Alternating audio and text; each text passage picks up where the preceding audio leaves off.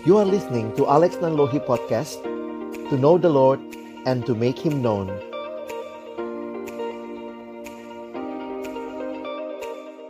Tiap kali lihat ada orang-orang muda yang mencintai Tuhan dan mau terus hidup bagi Tuhan, ya, hati saya terharu ya. Dan malam hari ini sama-sama kita mau lihat satu tema yang berkaitan juga dengan Allah yang seperti apa yang kita kenal dan kita sembah. Jadi saya ingin ajak kita sama-sama dalam tema malam hari ini bicara tentang law and love hukum dan kasih. Nah, eh, bersyukur sih ya temanya udah sebenarnya memberikan sedikit eh, clue buat kita ya bahwa ini bukan dua hal yang bertentangan, bukan dua hal hukum melawan kasih, juga bukan pilihan hukum atau kasih, tetapi hukum dan kasih. Nah, itu bagaimana ceritanya? Nah, sama-sama nanti kita akan pelajari karena banyak orang setelah menjadi Kristen mungkin masih agak bingung lalu bagaimana menempatkan hukum dan kasih. Kalau kita bilang kita beda dari kepercayaan yang lain, kepercayaan yang lain bicara keselamatan sebagai sebuah hal yang dilakukan karena taat sama hukum. Kekristenan mengatakan enggak, keselamatan itu bukan karena taat sama hukum begitu. Jadi tidak ada yang namanya ketaatan hukum membawa keselamatan karena tidak ada manusia yang bisa taat. Nah, makanya kita harus mengerti konsep di mana menempatkan hukum dan di mana menempatkan kasih dan sebenarnya ini dua hal yang kelihatannya bertentangan tetapi di dalam sejarah, ya, di dalam satu waktu di dalam sejarah Allah menggenapkannya, ya. Nah, karena itu nanti waktu membicarakan ini saya pikir kita harus ngerti ya posisi itu sangat penting. Ini generasi GPS katanya ya. Maksudnya posisi itu sangat penting adalah pastikan teman-teman kamu itu di dalam Kristus atau masih hidup di dalam dosa, kamu sudah terima Yesus sungguh-sungguh nggak dalam hidupmu? Karena ini akan sangat menentukan bagaimana kamu bisa memandang dengan tepat kedua hal tadi, ya.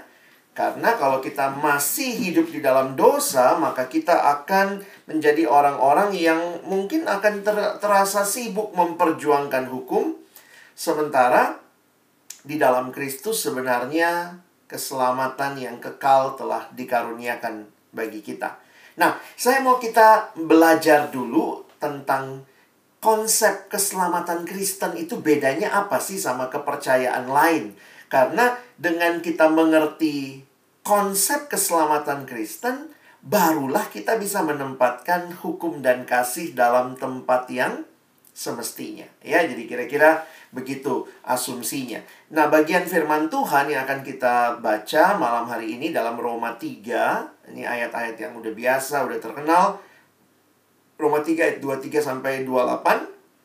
Dan nanti juga uh, tambah satu ayat Roma 6 ayat 23 ya, ayat yang juga kita sudah sangat sering baca. Yuk kita baca bergantian atau maksudnya sama-sama gitu ya. Saya bacakan, teman-teman ikuti ya, bisa dalam hati atau mungkin sambil ngomong silahkan.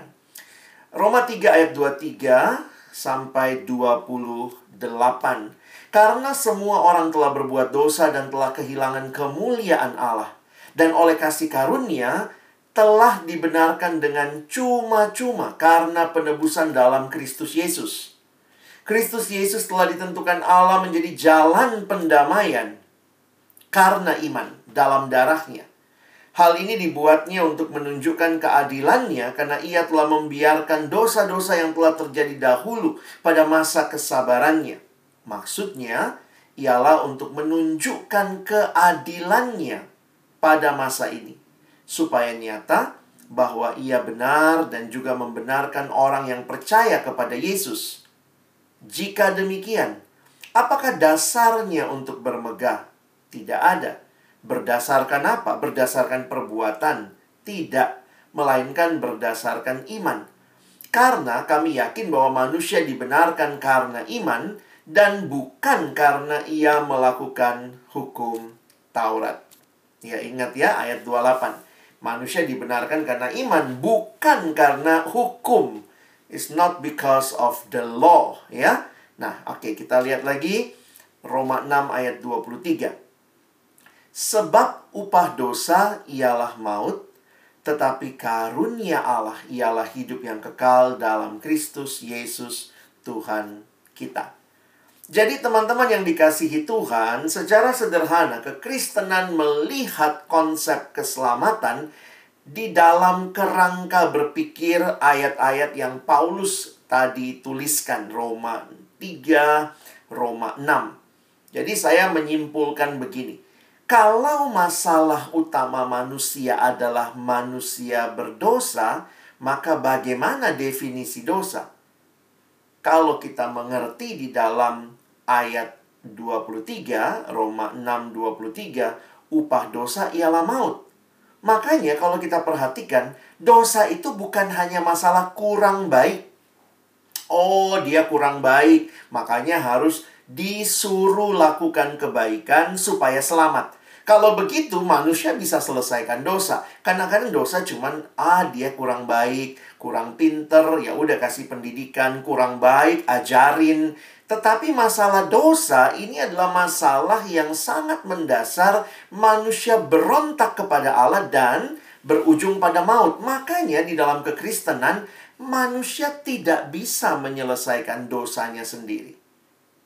Jadi secara sederhana ya, iman Kristen mengingatkan kita bahwa masalah mendasar kita bukan moral, tetapi spiritual. Ini masalah kematian rohani, bukan masalah kurang baik, kurang tertib, kurang teratur. Bukan, yang paling dasar dan akarnya adalah masalah spiritual. Bukan hanya karena kita tidak bermoral, tetapi hidup yang bermoral saja nggak cukup menjembatani apa yang memisahkan kita dari Tuhan. Makanya kalau teman-teman tadi baca ayat-ayat Roma 3, Paulus tuh berulang kali mengatakan bahwa kita nggak bisa selamat dengan perbuatan kita. Nggak mungkin. Kalau masalah kita moral, maka perbuatan kita bisa menyelamatkan kita. Tapi karena masalah kita spiritual, Nggak mungkin kita bisa menyelesaikan permasalahan kematian rohani kita. Karena itulah, nah di sini bedanya. Nah kenapa kekristenan disebut ini adalah berita Injil? Karena ini memang kabar baik. Semua kepercayaan lain kabarnya cuma begini. Mau selamat, lakukan taat hukum. Jadi itu bukan kabar baik gitu ya. Karena itu hanya menambahkan sesuatu yang harus dilakukan. Tetapi kekristenan berkata bahwa kita punya masalah spiritual. Karena itu nggak sanggup kita selesaikan. Makanya kita menghayati ini semata-mata anugerah Allah. Karya keselamatan adalah anugerah Allah semata, bukan karena perbuatan baik kita. Nah, terima dulu nih, ini konsep dasarnya. Nah, bagaimana mengerti Allah? Kok bisa-bisanya Tuhan kasih keselamatan? Di sinilah kita juga berjumpa dengan karakter Allah. Misalnya ada yang bilang begini, enak banget ya orang Kristen ya, dia bikin dosa, Allahnya yang selesaikan. Wih, rasanya kayaknya asik banget jadi orang Kristen.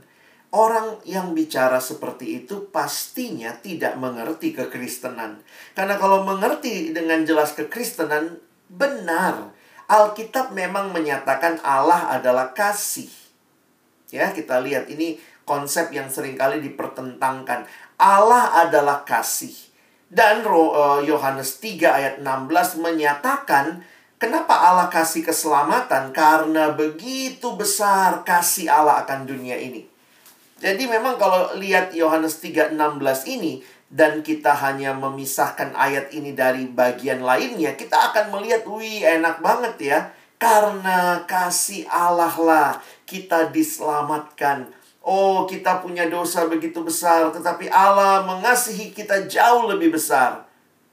Rasanya kalau mendengar khotbah yang hanya menekankan kasih, ya mungkin juga kita jadi bisa bertanya seperti orang-orang yang tidak kenal Kristus enak banget ya bikin dosa eh di bebaskan karena Allahnya adalah kasih. Tetapi jangan lupa teman-teman, Allah yang kasih ini dia juga Allah yang adil. God is just, dia Allah yang adil. Dan perhatikan kalau kita baca di Alkitab ini realita yang juga ada. Jadi nggak bisa kita bilang Allah cuma kasih. Enggak, Allah juga adil.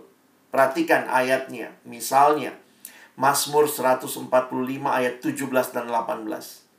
Tuhan itu adil dalam segala jalannya dan penuh kasih setia dalam segala perbuatannya. Tuhan dekat kepada setiap orang yang berseru kepadanya pada setiap orang yang berseru kepadanya dalam kesetiaan. Teman-teman, karena Tuhan adil, maka ingat Tuhan itu nggak akan melewatkan orang-orang yang berdosa karena dia adil. Di sinilah kita jadi bertemu dengan, wow, Allahnya kita dalam kekristenan adalah Allah yang kasih dan adil pada saat yang sama kasih bicara love, adil bicara law, hukum. Allah kita itu Allah yang adil dan kasih pada saat yang sama. Jadi dia bukan Allah yang ganti-ganti. Uh, di perjanjian lama dia uh, adil. Kadang-kadang kita ngertinya gitu ya. Wah di perjanjian lama Tuhan itu adil. Di perjanjian baru dia kasih. Enggak. Teman-teman kita nggak bisa mengatakan demikian. Karena Allah tetap sejak semula Allah yang kasih dan adil pada saat yang sama. Jadi, dia kasih, tetapi Alkitab juga berkata, nanti kalau buka Keluaran 34 ayat 7b, He will by no means clear the guilty. Dia tidak akan melepaskan orang yang bersalah. Jadi dosa harus dihukum. Itulah konsekuensi Allah adalah adil. Tetapi Allah yang kasih, Allah yang menyelamatkan. Nah, jadi bagaimana? Satu sisi dosanya harus dihukum supaya dia disebut Allah yang adil, tapi di sisi lain tetap dia Allah yang kasih, yang merindukan umatnya untuk diselamatkan. Di sinilah kita bergumul ya, bagaimana manusia bisa menyelesaikan dua hal ini dalam karakter yang kelihatannya bertentangan. Nah, di sini kita melihat beberapa ayat Alkitab justru menunjukkan bagaimana Allah yang kasih juga adil, termasuk ini bukan hal yang dipertentangkan di Alkitab. Teman-teman lihat misalnya Mazmur ini ya, Mazmur 89. Keadilan dan hukum adalah tumpuan tahtamu kasih dan kesetiaan berjalan di depanmu. Jadi ayat ini mau menunjukkan bahwa ini bukan dua hal yang terpisah dalam karakter Allah. Karena itu, nah, seorang teolog bernama Timothy Keller, dia juga memberikan pemahaman tentang dosa dari kedua sudut pandang ini. Coba, kalau kita ditanya tentang dosa, kita biasanya bilang apa? Dosa itu adalah melanggar perintah Tuhan. Jadi memang tanpa sadar kita tuh terbiasa mendefinisikan dosa hanya hanya bicara tentang hukum. Bukan berarti salah, benar, tetapi kita juga mungkin kurang paham tentang kasih. Makanya Timothy Keller mengatakan kalimat yang menarik. Dosa itu lebih dari sekadar melanggar perintah Allah itu dari sisi hukumnya kalau kita lihat ya. Tetapi dosa juga adalah menyakiti hati Allah. Itu dari perspektif kasih. Makanya kalau perhatikan di dalam perjanjian lama, ketika Tuhan bilang jangan ada Allah lain di hadapanku. Ya. Nah, ketika manusia memilih untuk menyembah berhala, Perhatikan salah satu ungkapan yang sering kali muncul di dalam perjanjian lama. Mereka dikatakan bersinah secara rohani. Jadi dipakai gambaran kasih. Seperti suami dan istri. Maka ketika Israel tidak taat kepada Allah. Dikatakan mereka berzinah. mereka melacurkan diri.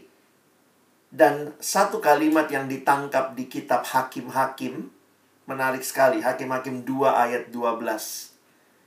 Mereka, maksudnya Israel meninggalkan Tuhan, Allah nenek moyang mereka, dan yang telah membawa mereka keluar dari tanah Mesir lalu mengikuti Allah lain dan dari Allah bangsa-bangsa di sekeliling mereka dan sujud menyembah kepadanya perhatikan sehingga mereka menyakiti hati Tuhan.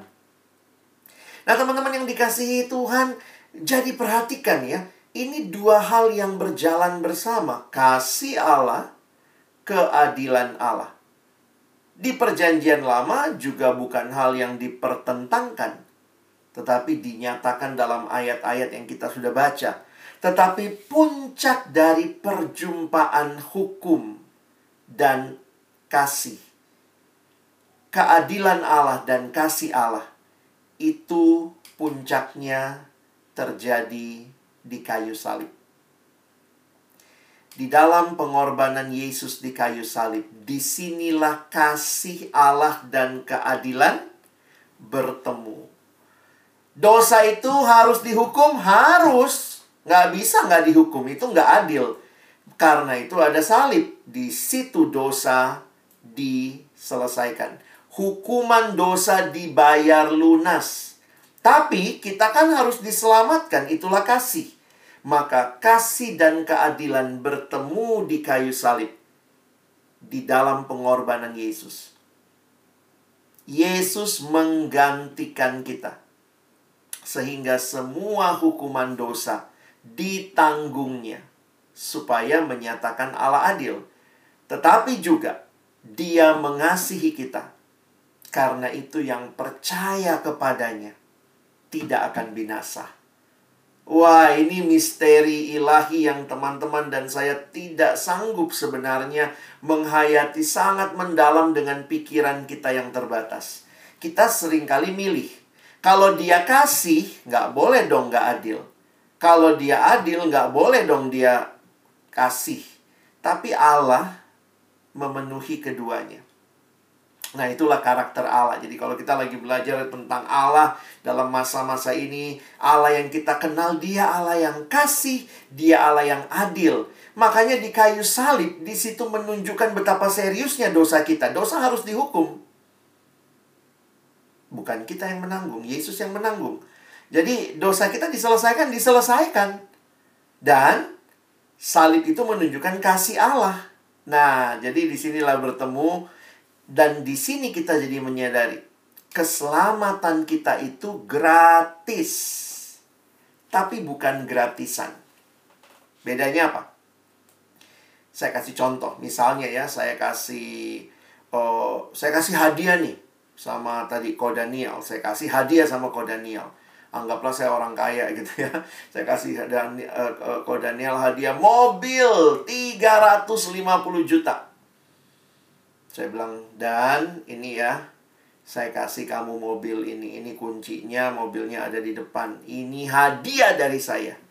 Beneran, Kak Alex? Iya, ini hadiah. Kok Alex kasih buat kamu. Gratis nih kok, gratis. Ini buat kamu. Betul ya? Daniel terima mobil gratis. Tapi siapa yang bayar harganya? Ya saya yang ngasih ya. Saya bayar harganya. Jadi, keselamatan kita dalam kira-kira perbandingan yang bisa kita ilustrasikan seperti itu, Yesus memberikan keselamatan kepada kita gratis, tidak usah kita bayar, kita nggak usah usahakan. Tetapi ingat, untuk memberikan keselamatan itu, Dia mati menggantikan kita. Jadi, keselamatan kita gratis, cuma-cuma, tapi bukan gratisan karena ada yang bayar mahal. Nah, itulah yang kemudian kalau teman-teman tadi kita balik ke ayatnya ya. Roma 3 itu mencoba memberikan gambaran bagaimana Kristus memberikan keselamatan yang gratis itu. Coba kalau teman-teman perhatikan Roma 3 di ayat 23 sampai 26 dulu, kalian akan menemukan tiga istilah penebusan, jalan pendamaian, dan pembenaran. Tiga istilah ini Paulus pakai untuk menggambarkan yang tadi gratis tapi tidak gratisan. Ya. Coba kalau kita ngerti tebus menebus ya. Itu ada di ayat 24, ada di ayat 26. Bisa lihat itu ayatnya 24 ada penebusan 26 ada penebusan ada ya di 26 tuh uh, sorry tadi di 26 sorry. Yang ada tuh tadi 24 penebusan. Kalau 24 dan 26 itu pembenaran 25 pendamaian. Nah coba lihat ayatnya saya ada warna itu. 24 pembenaran dan penebusan. Di 25 ada pendamaian. Di 26 ada pembenaran lagi teman-teman kita perhatikan sebentar ya Bagaimana Paulus menggambarkan gratis tapi tidak gratisan? Coba lihat. Dia pakai tiga istilah. Istilah pertama ini penebusan, ini istilah perdagangan. Jadi misalnya kalau kita menebus sesuatu, apa artinya menebus? Berarti saya bayarkan sejumlah uang barang supaya benda yang saya tebus itu kembali jadi milik saya. Nah, gambarannya Kristus itu menebus kita. Berarti kita itu ditebus, kita yang yang ditebus mesti ngapain? Ya nggak ngapa-ngapain, namanya ditebus kok. Jadi yang yang siapa yang berkorban? Yang menebus. Jadi ketika kita menjadi tebusan, maka itu sesuatu yang gratis, tetapi siapa yang bayar harganya? Ya Kristus gitu ya. Nah ini, jadi Paulus tuh mencoba menggambarkan. Paulus lagi jelasin tadi kan, coba kalau nanti baca ayatnya lagi ya. Tadi teman-teman lihat ayatnya ya. Paulus tuh lagi mau menjelaskan ini. Dan oleh kasih karunia kamu telah dibenarkan dengan cuma-cuma. Gratis. Tapi nggak gratisan. Karena apa? Karena penebusan dalam Kristus Yesus. Makanya ini dia lagi jelasin ya. Gratis tapi nggak gratisan. Pertama, kamu ditebus. Kedua, Paulus pakai istilah agama ini jalan pendamaian. Kalau kalian yang belajar Alkitab nanti coba cari ya, ini ada di Perjanjian Lama, kata yang digunakan Paulus itu adalah hilasterion. Jadi di Perjanjian Lama ada tabut. Kalau masih ingat di dalam Perjanjian Lama ada tabut. Nah, di dalam tabut itu kan ada hukum Allah segala macam. Nah, sederhananya begini. Orang nggak bisa lihat tabut langsung. Kalau lihat tabut langsung mati. Itu udah aturannya. Jadi, karena itu Tuhan bilang sama Musa, Mus, gitu kali ya. Mus, bikin tutupnya. Bikin tutup tabut itu. Nah, kalau ada tutupnya supaya orang nggak langsung lihat, kalau nggak mati gitu ya. Apalagi megang, lihat aja mati gitu ya. Makanya Musa kemudian membuat tutup pendamaian. Nah, sebenarnya kata tutup pendamaian itu yang Paulus pinjam dari konsep perjanjian lama dia tuliskan di sini untuk menggambarkan gratis tapi nggak gratisan. Apa yang Paulus katakan? Yesus itu seperti tutup pendamaian kita. Kira-kira begitu ya. Kalau Tuhan lihat kita langsung, Allah kudus, kita manusia berdosa, Tuhan lihat kita langsung mati kita. Udah pasti. Karena tidak mungkin manusia berdosa bisa tahan di hadapan Allah. Karena itu Yesus jadi jalan pendamaian. Yesus tuh kayak tutup pendamaian yang tanda kutip kayak dia pasang badan di hadapan Tuhan buat kita. Sehingga waktu Tuhan lihat kita, dia lihat Kristus. Jadi kalau kita sekarang dikatakan berdamai dengan Allah, itu gratis loh. Tapi siapa yang jadi tanda kutip tumbalnya? Yesus. Wah, itu indah banget kalau teman-teman perhatikan ini ya. Nah, yang terakhir, pembenaran. Ini istilah hukum. Kalau ada orang di pengadilan terus hakim ketuk palu, kamu benar, cetek gitu ya. Maka artinya orang itu dibenarkan, dijatuhkan vonis benar, maka itu adalah bukan usaha dia, tetapi deklarasi dari si hakim yang membenarkan karena itu, ini semua adalah sesuatu yang dilakukan Yesus bagi kita, supaya kita selamat. Keselamatan itu benar, dia adalah anugerah Allah diberikan dalam Kristus, bukan usaha kita. Seorang teolog namanya James Montgomery Boyce memakai tiga kata ini dalam sebuah segitiga yang dia beri judul segitiga keselamatan. Ya. Jadi dia lihat ada Allah, ada Yesus, ada orang Kristen. Makanya dia bilang gini, Yesus menebus kita. Ya, Yesus panahnya ke orang Kristen. Yesus mendamaikan dengan Allah, Yesus mendamaikan kita sehingga Allah membenarkan kita. Nah, itu orang Kristen kita dibenarkan. Jadi kalau teman-teman perhatikan ini semua panahnya bukan kita, bukan dari kita. Bukan saya membenarkan diri di hadapan Allah, bukan saya menebus supaya Yesus uh, terima saya. Lihat panahnya, semua kepada orang Kristen. Jadi sekali lagi kesimpulannya apa? Keselamatan itu bukan apa yang kita lakukan bagi Tuhan, tapi apa yang Tuhan lakukan bagi kita. Karena itulah Paulus sekali lagi berkata. Nah, kita lihat logikanya. Lanjut ya. Tadi sampai 26 kan, sekarang lihat 27. Bisa nangkep alurnya. Makanya Paulus bilang begini, jika demikian, apakah dasarnya untuk bermegah? Nggak ada. Kalau kamu melakukan sesuatu, kamu bisa bilang, itu usaha saya. Tapi kalau penebusan, pendamaian, pembenaran itu karya Kristus bagi kita, gratis kita terima, tapi dia bayar semuanya, Paulus tanya lagi, jika demikian apakah dasarnya untuk sombong? Keselamatan itu kamu yang usahakan. Nggak ada. Berdasarkan apa? Berdasarkan perbuatan. Tidak. Melainkan berdasarkan iman. Karena kami yakin bahwa manusia dibenarkan karena iman dan bukan karena ia melakukan hukum Taurat.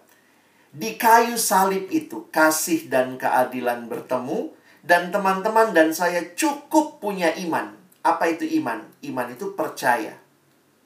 Percaya kepada karya Kristus di kayu salib. Makanya jadi orang Kristen kayaknya gampang banget ya. Wah, cuma percaya, asik, gratis. Tetapi jangan lupa harganya sangat-sangat mahal. Kamu dan saya telah dibayar lunas. Dia telah bayar kita dengan harga yang lunas karena itu sekarang muliakan Tuhan. Nah, jadi setelah mengerti ini, respon kita bagaimana? Bagaimana orang Kristen saat ini menempatkan antara hukum, karena hukum itu nggak dibuang teman-teman ya, dan kasih. Nah, saya pikir, ya kita lihat lagi Alkitab. Alkitab ternyata sekali lagi bagi kita orang percaya mempertemukan hukum dan kasih dengan cara yang indah. Contohnya begini ya, saya kasih contoh satu dari perjanjian lama nanti, satu dari perjanjian baru. Bukti bahwa kita mengasihi Allah. Apa buktinya kita mengasihi Allah? Jadi kadang-kadang kita pikir, wah kasih. Kita mengasihi Allah. Ternyata ada ayat bilang begini. Ini Yesus yang katakan. Jika kamu mengasihi aku, kamu akan menuruti segala perintahku. Jadi menarik ya. Kasih kepada Allah diwujudkan dengan taat perintahnya. Jadi perintahnya nggak dibuang hukum-hukum itu tetap ada, tidak dibuang, tetapi bukan lagi sebagai syarat keselamatan. Perhatikan kalimat saya baik-baik. Hukum-hukum itu bagi orang Kristen bukan lakukan supaya selamat, bukan. Tetap ada hukum, tetapi hukum itu bukan syarat supaya selamat. Tetapi hukum itu justru respon dari orang yang sudah selamat. Kita diselamatkan karena anugerah Allah semata. Tetapi kemudian anugerah Allah itu membawa kita hidup seturut kehendak Allah, seturut hukum-hukum Allah. Mungkin ada yang bilang, wih, baru di perjanjian baru dong kayak begini. Enggak juga. Kalau teman-teman mempelajari anugerah, banyak orang bilang perjanjian lama tuh hukum. Perjanjian baru tuh anugerah. Perjanjian lama tuh adil, perjanjian baru itu kasih. Nggak begitu. Kalau kalian mengerti, ingat Allah kasih hukum Taurat ya. Kadang-kadang kalau kita lihat, itu tuh bener kan? Di keluaran 20 Allah kasih hukum, hukum, hukum, hukum. Jangan lupa, sebelum Tuhan kasih hukum ini, ini mulai ayat 3 ya, jangan ada padamu Allah lain. Tapi apa ayat 1 dan 2-nya? Ini anugerah. Akulah Tuhan Allahmu yang membawa engkau keluar dari tanah Mesir, dari tempat perbudakan. Jadi kalau kita mau pakai gambarannya begini. Keselamatan itu dari siapa? Dari Tuhan, bukan dari hukum. Kalau langsung baca ayat 3 ke bawah, jangan ada padamu Allah lain, seolah-olah hukum itu menyelamatkan. Ini enggak. Tuhan sudah bilang dulu, aku Tuhan yang menyelamatkan engkau, membawa engkau keluar dari Mesir. Karena engkau sudah kubawa keluar, ini perintah. Nah, ayo lakukan hukum-hukum ini. Bukan untuk selamat, tetapi sebagai respon sudah selamat. Oke ya? Saya harap kita bisa ngerti. Dan terakhir, nah ada ayat ini nih. Pertama kali saya dapat ayat ini mungkin kelas 2 SMA ya. Kaget juga. Inilah tandanya bahwa kita mengasihi anak-anak Allah, yaitu apabila kita mengasihi Allah serta melakukan perintah-perintahnya. Sebab inilah kasih kepada Allah, yaitu bahwa kita menuruti perintah-perintahnya. Nah ini yang bikin saya kaget. Perintah-perintahnya itu tidak berat. Hah? Nggak salah nih, coba cek Alkitab ya. Jangan-jangan saya salah ketik. Enggak, teman-teman saya udah cek juga pertama SMA tuh saya baca, saya cek tuh. Ini beneran nggak cek terjemahan lain? Jangan-jangan salah ketik. Jujur aja, perintah Allah tuh berat atau tidak? Ayo, jujur. Perintah Allah tuh berat atau tidak? Ya kita akan bilang, ya ampun. Saya tanya sama anak remaja. Jadi anak Tuhan tuh enak nggak? Perintah Tuhan berat nggak? Diem. Terus kemudian saya bilang, oke deh gini aja. Menurut kalian, perintah Tuhan tuh banyakkan bolehnya atau nggak bolehnya? Terus jawab, nggak boleh kak. Ah, kalau banyak nggak bolehnya, nah saya mau tanya lagi, berat apa nggak? Uh, uh, berat sih kak. Loh, kok ada ayat begini? Ayo coba lihat. Perintah-perintah itu tidak berat. Kenapa perintahnya tidak berat? Kuncinya ada di ayat 3. Sebab inilah kasih kepada Allah. Yaitu bahwa kita menuruti perintah-perintahnya. Perintah-perintahnya itu tidak berat. Teman-teman indah sekali. Ketika kasih kita alami, maka ketaatan lahir dan itu bukan ketaatan terpaksa, tetapi ketaatan yang penuh sukacita yang membuat kita bisa menikmati perintah-perintah Tuhan tuh nggak berat. Itu gimana contohnya? Saya kasih contoh gini deh ya, biar mudah. Ini pengalaman teman saya dia waktu SMA jurusan IPS. Waduh, di IPS itu zaman dulu harus belajar dua bahasa. Jadi mereka dapat bahasa Inggris, kalau Indonesia mau udah wajib ya, bahasa Inggris dan waktu itu di sekolah saya bahasa pilihannya adalah bahasa Jerman. Jadi teman-teman harus belajar Inggris dan Jerman. Nah, teman saya ini paling malas belajar bahasa Jerman. Aduh, disuruh belajar bahasa Jerman kayak aduh, ngeri banget deh. Aduh, males gitu ya. Sampai satu waktu kami sudah pisah. Tiba-tiba saya ketemu dia setelah berpuluh-puluh tahun. Lalu kemudian saya kaget dia lagi les bahasa Jerman. Wih, saya pikir loh, kamu dulu nggak suka banget bahasa Jerman, sekarang les bahasa Jerman. Saya tanya, kenapa lu belajar bahasa Jerman? Tiba-tiba dia bilang gini, Lex, pacarku orang Jerman sekarang. Waduh, gitu ya. Ya udahlah pakai bahasa Inggris aja dia ngerti Inggris juga kan. Dia bilang enggak sih, aku tuh mau belajar bahasa dia supaya aku bisa mengungkapkan perasaanku, rasa sayangku kepada dia dengan bahasa ibunya, bahasa Jerman. Jadi sekarang kamu rajin les bahasa Jerman? Iya, rajin. Berat enggak? Ya enggak lah.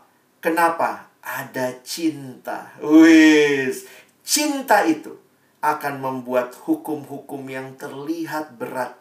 Tapi ketika motivasinya adalah cinta, maka itu akan dilakukan dengan tanpa sumut-sumut, tanpa mengeluh, bahkan bisa berkata, perintahnya itu tidak berat.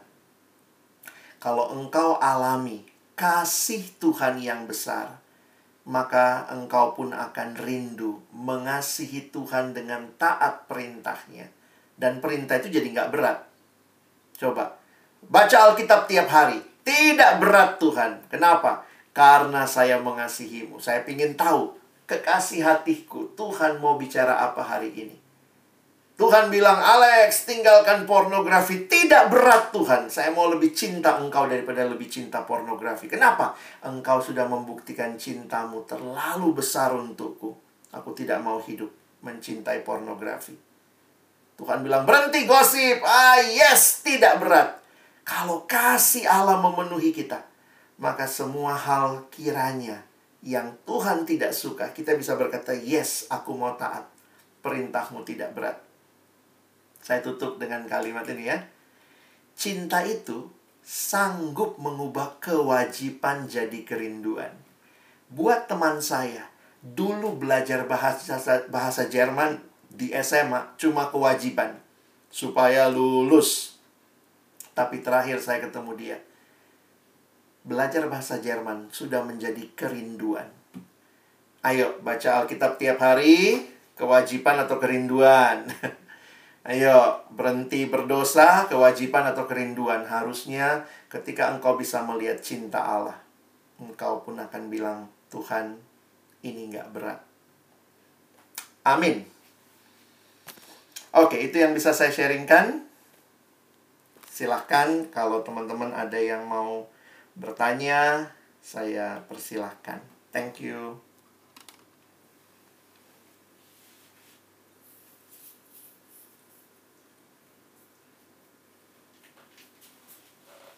uh, Pak Alex untuk firmannya hari ini uh, sangat memberkati saya secara pribadi. Apalagi tadi yang pas pembukaan kitab kelurahan, kita terlalu fokus sama ayat 3 dan selanjutnya gitu sampai ya kan sering kali kita jadi yeah. kok bukan kelurahan, keluaran. Keluaran. Iya. Tapi kayak kita jadi nggak fokus sama ayat yang pertama uh, dan kedua gitu. Iya. Yeah. Uh, Uh, Ko Alex ini ada pertanyaan boleh ya? Yang boleh, boleh. saya nih. Silakan. Uh. Ini uh, saya langsung bacain kali ya. Hmm. Uh, dia chatnya ini sih apa private nih nggak tahu kenapa. Iya, nggak apa-apa. uh, keluaran uh, dia dia ini minta uh, sudut pandangnya Ko Alex, maksudnya yeah. uh, dari Ko Alex sendiri kenapa seperti ini? uh, kenapa keluaran 20 ayat 1-2 tadi disebutkan sebagai kasih Allah, bukan sebagai janji Tuhan pada Abraham? Iya. Saya saya melihatnya ini ini memang terkait ya.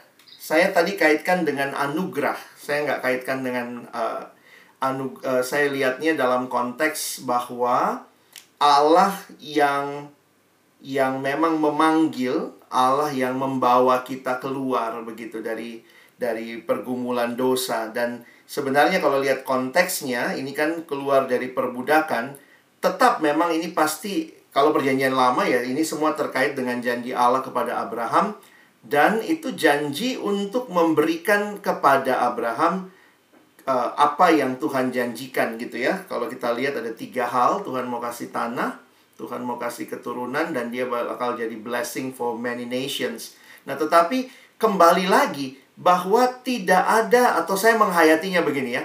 Tuhan tidak memberikan tuntutan tanpa lebih dahulu memberikan uh, janji kalau mau pakai istilah teman-teman uh, tadi janji ataupun kita nggak mungkin bisa taat hukum tanpa anugerah Allah. Nah makanya itu yang bagi saya sangat menonjol dalam pengajaran Alkitab, bahkan di Perjanjian Lama, yang sering kali kita fokusnya kepada seolah-olah mentaati hukum-hukum itu menyelamatkan. Makanya tadi pandangan Paulus menarik ya. Paulus bilang, bukan hukum yang menyelamatkan. Nah, makanya di situ saya cari kalau bukan hukum yang menyelamatkan ya Allah yang menyelamatkan dan buktinya dengan Allah memanggil keluar, Allah berikan janji itu semua saya lihatnya satu paket sih. Jadi mungkin itu kali penjelasan uh, secara teologisnya. Thank you. Oke. Okay. Uh, Oke. Okay. Uh, ya. Oke, okay, terima kasih. Yep. Uh, jawabannya. Uh, kayaknya pertanyaannya hari ini cuma satu doang. Oke. Okay.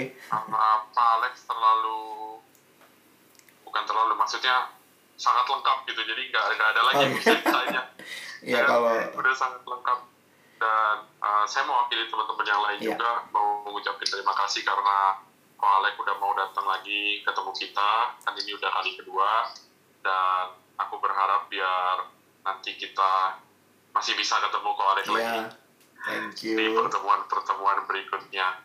Tuhan berkati Uh, semua.